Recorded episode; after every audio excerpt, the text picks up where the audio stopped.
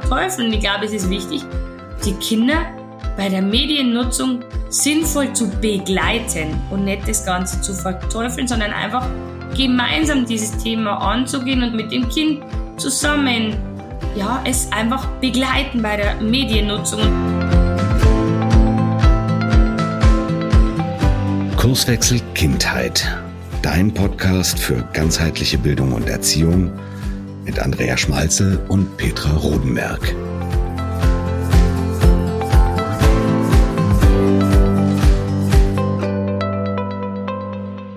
Hallo und herzlich willkommen zu einer weiteren Folge von Kurswechsel Kindheit. Servus. Ja, und ein herzliches Moin von mir. Ja, heute haben wir ein Thema, das die Gemüter so ein bisschen erhitzt. Ne? Da gibt's ganz, ganz viele unterschiedliche Ansichten. Aber das Tolle ist, Petra und ich sind uns diesmal absolut einig in der Stellung zu diesem Thema. Denn es geht wirklich um dieses Thema Medien, Medien, Medienkompetenz und so weiter. Wie lang darf man von den Kasten sitzen, vor den Handys sitzen und so weiter und so fort. Und da werden ja aus unserer Sicht die Leute echt kirre gemacht ab und so, ne? Also da ist ja echt immer total Streitpotenzial in den Familien da und mir haben immer so das Gefühl, irgendwie sind an allem die Medien schuld. ne? Also, ja, also das und das funktioniert nicht. Medien, Handyzeit ist schuld und so weiter und so fort. Und wir geben jetzt ganz ehrlich zu, wir sind da ein kleines bisschen anderer Meinung. Petra, möchtest du mal so den ersten Senf zu diesem heißen Thema dazugeben? fange ich doch mal an. Genau. Und setz mich so richtig in die Nesseln. Ja, ne? Ich erinnere mich vor ein paar Jahren, ich wurde öfter eingeladen, in Kindergärten zum Thema Medien, Mediennutzung, Medienkompetenz zu sprechen. Und immer mit dem Tenor, den Eltern bitte zu erklären, dass Mediennutzung eigentlich ganz, ganz schlecht ist für die Kinder. Und ja. Und wenn ich dann eine Eröffnungsrunde startete und immer so fragte, hm, welche Kinder gucken den Fernsehen, nutzen Spiele, so Kindergarten, Vorschuljahr. Nein, keiner. Ich sage, ja, da bin ich hier der echte Außenseiter. Meine Kinder, die gucken Fernsehen und die sind auch immer mal wieder auf dem Computer. Und dann merkte man so, die Eltern merkten, auch ich will die jetzt gar nicht belehren und ich will gar nicht alles verteufeln. Und dann kam auf einmal, ja, wir gucken dann doch mal dies und mal das und mal jenes. Und ich glaube, das ist erstmal etwas, was wir Medien gehören zu unserem Leben dazu und wir können Medien nicht ausblenden.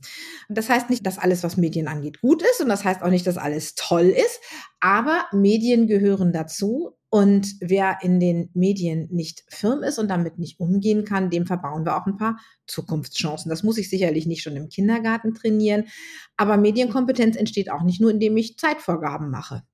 Also das sehe ich ganz genauso. Also da bringt mir so das gute Beispiel von meinem Sohn. Ne? Ähm, da habe ich tatsächlich zwei Beispiele. Ich fange jetzt mal einfach so mit dem ersten Mal an. Und das war tatsächlich echt gestern erst. Und da sind wir Auto gefahren. Also, Mama, kann ich dein Handy haben? Sag ich, ja, mei, nimm's, aber ja. Habe ich mein Handy tatsächlich gegeben und dann habe ich gesagt, hey, was, was schaust du denn überhaupt an? Und dann meinte er, ja, also er ist jetzt in der Bahn 3 Mediathek und schaut sich für sein bevorstehendes Praktikum, schaut er sich schon, weil er macht im Botanischen Garten ein Praktikum, schaut er sich schon mal so ein paar Videos an zu Pflanzen und so weiter. Und das war dann total cool, weil dann hat er seinen Ausbilder bei einem Interview gesehen und dann war er total begeistert und hat sich dann noch mehr reingekniet und hat sich praktisch total vorbereitet für sein Praktikum. Und ich fand das dann so richtig geil und er hat dann auch zu mir gesagt, ja, Mama, wenn ich mein Handy in die Hand nehme, dann bin ich meistens in so einer Mediathek oder suche mir was, aus, wo zur Schule passt, wo auch für meine Freizeitgestaltung passt. Wenn er, keine Ahnung, seine neuen Kräuter oder sowas anpflanzen will, dann sucht er sich da einfach Kanäle raus, die ihm Informationen dazu liefern. Und das ist genau richtig, das geht genau gut, weil ich kann ihm nicht immer alle Informationen zu was weiß ich, zum botanischen Garten liefern oder zu irgendwelchen Kräutergedöns, kenne ich mich nicht aus. Also braucht er ja Quellen, wo er seine Informationen hernimmt. Und wenn er sich den Quellen bedient, ich habe damit nichts dagegen. Und sicherlich kann das dann mal passieren, dass er mal so eine halbe, dreiviertel Stunde vor dem Handy sitzt oder was. Habe ich kein Problem, weil er macht was Sinnvolles. Ich war auch begeistert, wenn er sagt, er wälzt da ein Buch. Ja, ist aber nicht so. Es nimmt er ja dann zusätzlich als Ergänzung. Von dem her gesehen, man muss nicht immer die Medien verteufeln. Ich glaube, es ist wichtig, die Kinder bei der Mediennutzung sinnvoll zu begleiten und nicht das Ganze zu verteufeln, sondern einfach gemeinsam dieses Thema anzugehen und mit dem Kind zusammen ja, es einfach begleiten bei der Mediennutzung. Und wir haben ja vorab, haben wir uns sogar was notiert, was die Inhalte unseres heutigen Podcasts sein sollten. Und dann hat Petra so einen richtig coolen Satz geschrieben. Der wird ihm vorlesen, Petra. Ja. Kinder wachsen selbstverständlich in einer digitalen Welt auf, in der viele Erwachsene digitale Analphabeten oder digitale Legastheniker sind. Das führt zu Spannungen. Petra, hau raus, erläutert uns diesen genialen Satz. Naja, mm, ich glaube, das Thema Medien ist teilweise sehr angstbesetzt. Da liest man jetzt vielleicht aus einer neuen Studie, Kinder, die in so und so viel Zeit vorm Bildschirm verbringen, die haben in der Klasse 4 eine schlechtere Lesekompetenz. Boah, was mache ich? Ich kriege totale Panik, weil mein Kind Lesekompetenz ist ganz wichtig. Also muss ich dem die Medienzeit beschränken. Dabei wird in vielen dieser Studien total vernachlässigt. Ich weiß, ich komme jetzt wieder so ein bisschen wissenschaftlich Thema um die gut Ecke. gut so. Was ist denn überhaupt Medienzeit? Du hast jetzt gerade zum Thema Recherche.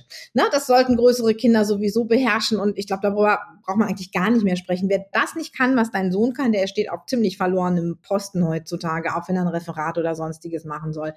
Aber es gibt ja auch diese ganz, es gibt ganz normale, es gibt Spiele, es gibt Spiele wie die Wie, wo man sich auch körperlich mitbewegt, es gibt Fernsehen, es gibt Horrorfilme, es gibt also alles Mögliche an dieser Stelle. Das heißt, man muss da schon auch so ein bisschen unterscheiden. Ist es etwas, wo das Kind aktiv etwas tut oder wo es sich passiv berieseln lässt? Das sind für mich schon mal zwei verschiedene Paar Schuhe. Und das andere ist das, was du gesagt hast, das ist eigentlich der Punkt.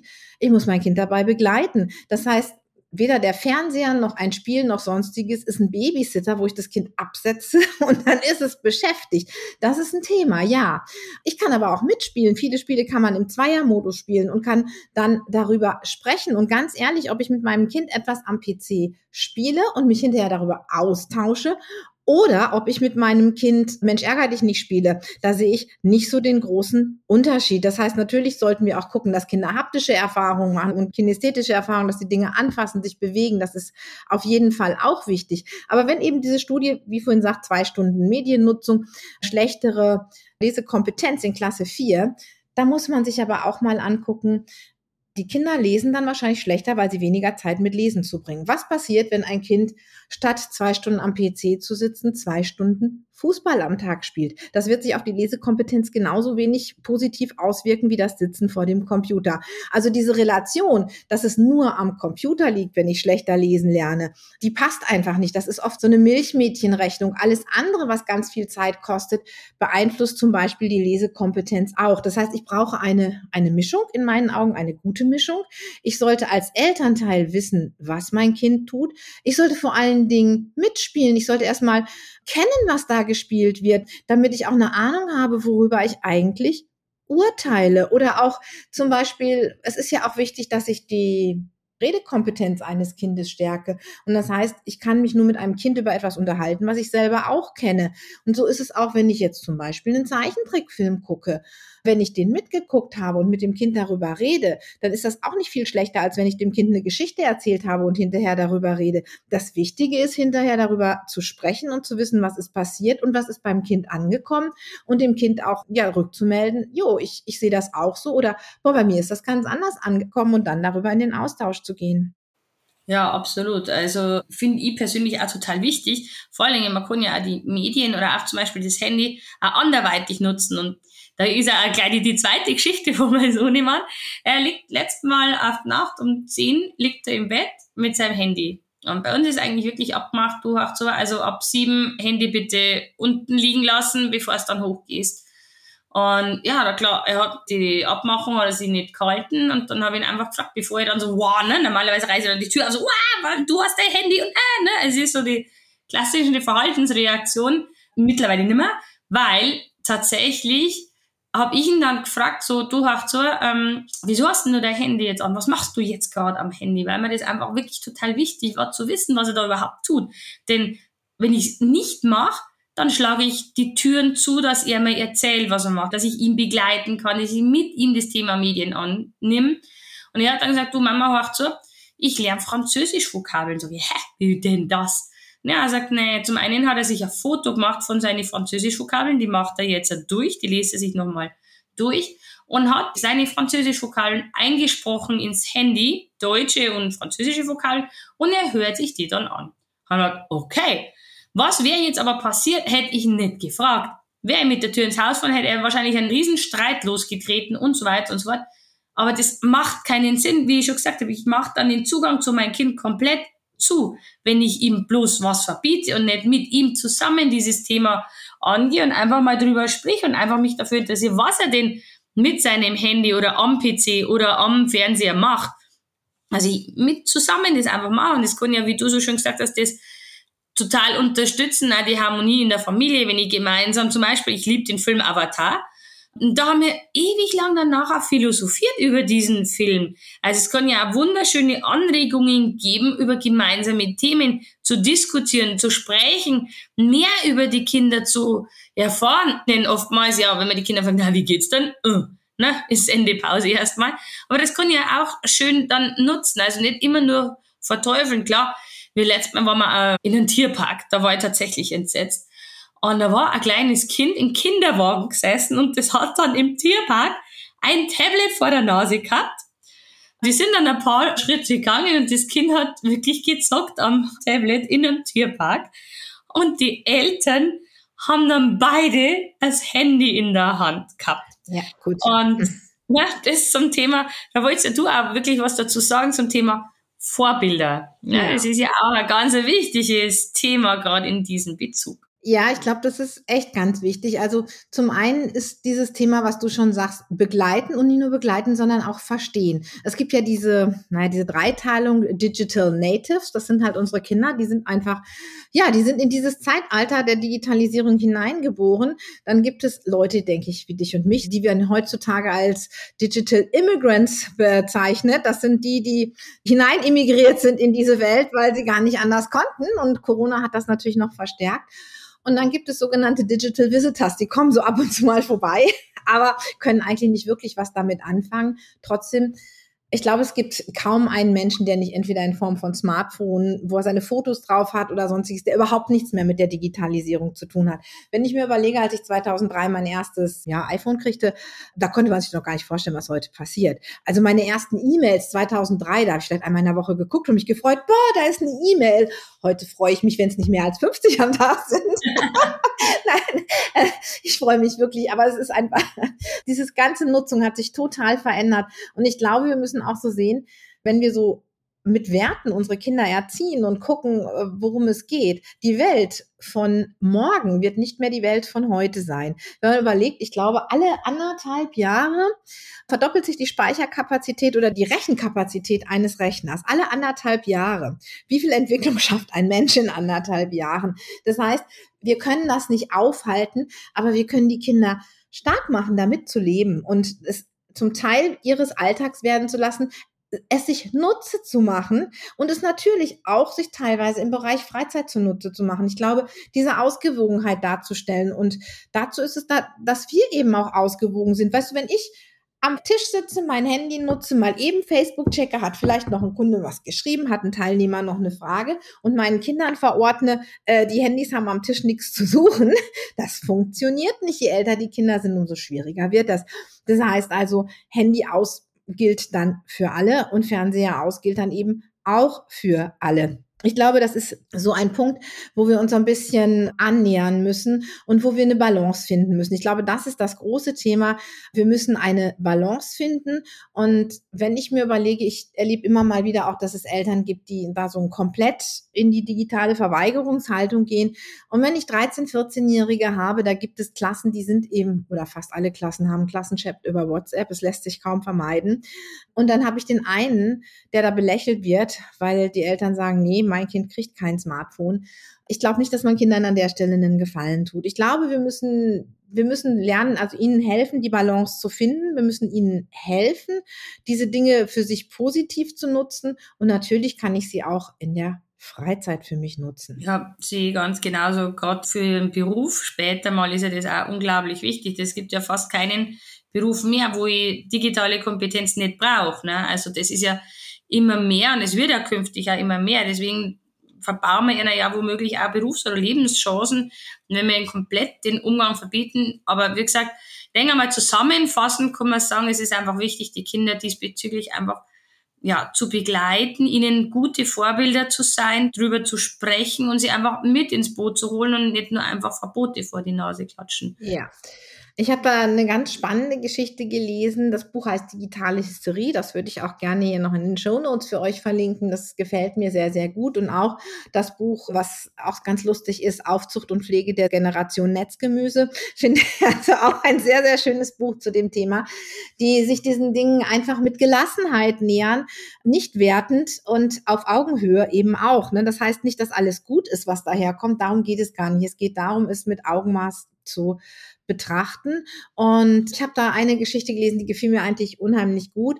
Wenn man gerade Kinder mit Verboten ja von einem Spiel wegholt, ich sag mal, der mag jetzt gerade Flugsimulator spielen oder sowas und dann wird die Zeit eingeteilt, du darfst jetzt nur so lange und das Kind hört nicht auf Gut ist es dann, wenn man einfach so selber mit reingeht, mitspielt, auch merkt, wann ist denn jetzt eine gute Sequenz, wo zu Ende ist, wo man sagen kann, so jetzt ist zu Ende. Das ist oft nicht so in so einem Spiel, in zehn Minuten ist jetzt Ende, vielleicht ist gerade in achteinhalb oder in elf Minuten eine Sequenz zu Ende. Und darum ist es so gut, wenn man zumindest zum Ende hin mit reingeht, mitspielt und auch selber abschätzen kann, du jetzt ist ein Punkt, einen Cut zu machen. Aber das Haptische, was uns ja tatsächlich fehlt, diese Bewegung, da war so diese Anregung mit den Kindern einfach mal zu überlegen, Mensch, wollen wir diese Umgebung, die wir da sehen, nicht einfach mal bauen? Wollen wir nicht mal so ein Flugzeugcockpit zusammenbauen? Aus was bauen wir das denn? Aus Holz, aus Pappe? Und das erinnerte mich so daran, dass wir, äh, oder bauen wir es vielleicht aus Lego nach, dass wir früher gab es so eine Serie in Frankreich, die hieß Leo et Poppy. Poppy war so ein kleiner Affe und meine Tochter hat das geliebt. Und wir hatten eben hinterher so einen Affen und haben diesen Affen eben immer mit neuen Kleidern versehen und angezogen, den Affen zu Bett gebracht und all das nachgespielt, was man eben auch gesehen hat. Das heißt, diese reale Welt muss ja nicht vollkommen abgekoppelt sein von der digitalen Welt. Das kann ja koexistieren und ich glaube, da kommen wir auch gar nicht mehr drum herum um diese Koexistenz. Sehe ganz genauso. Also absolut. Und ich glaube, das muss man einfach miteinander machen und das vor allen Dingen, ich glaube, man darf sich da echt nicht so einig stressen, weil es macht das Ganze nur noch schlimmer. Es gibt ja auch diese ganzen vielen Handy-Apps, wo man die Kinder ja wirklich absolut zu 100 Prozent kontrollieren kann, wo man die Medienzeit eingrenzen kann und ah, bei uns habe ich letztes Mal auch mitgekriegt, naja, das Kind hat eine bestimmte Medienzeit und wenn die Medienzeit abgelaufen ist, dann geht nichts mehr. Ja, dann ruft sie halt dann die Mama an und fragt, ja Mama, kannst du mir Medienzeit verlängern? Die Mama ist dann womöglich in der Arbeit. Dann sagt sie, ja, ja, klar, ich verlängere es da geschwind um lieben Friedens Willen, weil jedes Mal die Diskussion ist ja auch nicht unbedingt. Und irgendwann gibt's dann auch und dann denken wir, ja, dann bringt ja das ganze Zeugs da überhaupt nichts. Und das ist natürlich auch wieder eine absolute Kontrolle. Und es ist doch auch immer so, sagen wir mal ganz ehrlich, wenn was verboten wird, dann macht man es doch dann gerade mit Fleiß, ne? Ja. Also, und äh, sehe ich auch so. Ich, also. ich oute mich da noch ein Stück mehr als du. Wir haben ja eine ganze Menge an Kindern. Und bei uns gab es nie eine Regulierung zum Thema Medien und Fernsehen. Das stand immer für alle zu ihren Zeiten offen. Keins dieser Kinder ist abgedriftet, keins ist spielsüchtig geworden. Sie haben alle ihr Studium gut absolviert. Die letzte steht noch kurz vorm Abitur. Und was wir gemerkt haben, gut ist es, eben dabei zu sein, es zu begleiten und Gegenangebote zu machen, beziehungsweise andere gemeinsame Aktivitäten. Die meisten Kinder tun total gerne etwas mit ihren Eltern.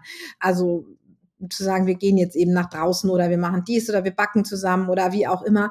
Das heißt, das Gegenangebot, wenn Mama Zeit hatte, das war immer attraktiv oder wenn Papa Zeit hatte oder ein zusätzliches Angebot. Ich glaube, die große Gefahr liegt darin, wenn man die Kinder den Medien alleine überlässt. Das ist in meinen Augen die große Gefahr. Alles, was wir gemeinsam tun, ja, und wo wir gemeinsam Freude dran haben, das darf dann auch mal das Game sein, der Gamer oder der Zocker, wie auch immer.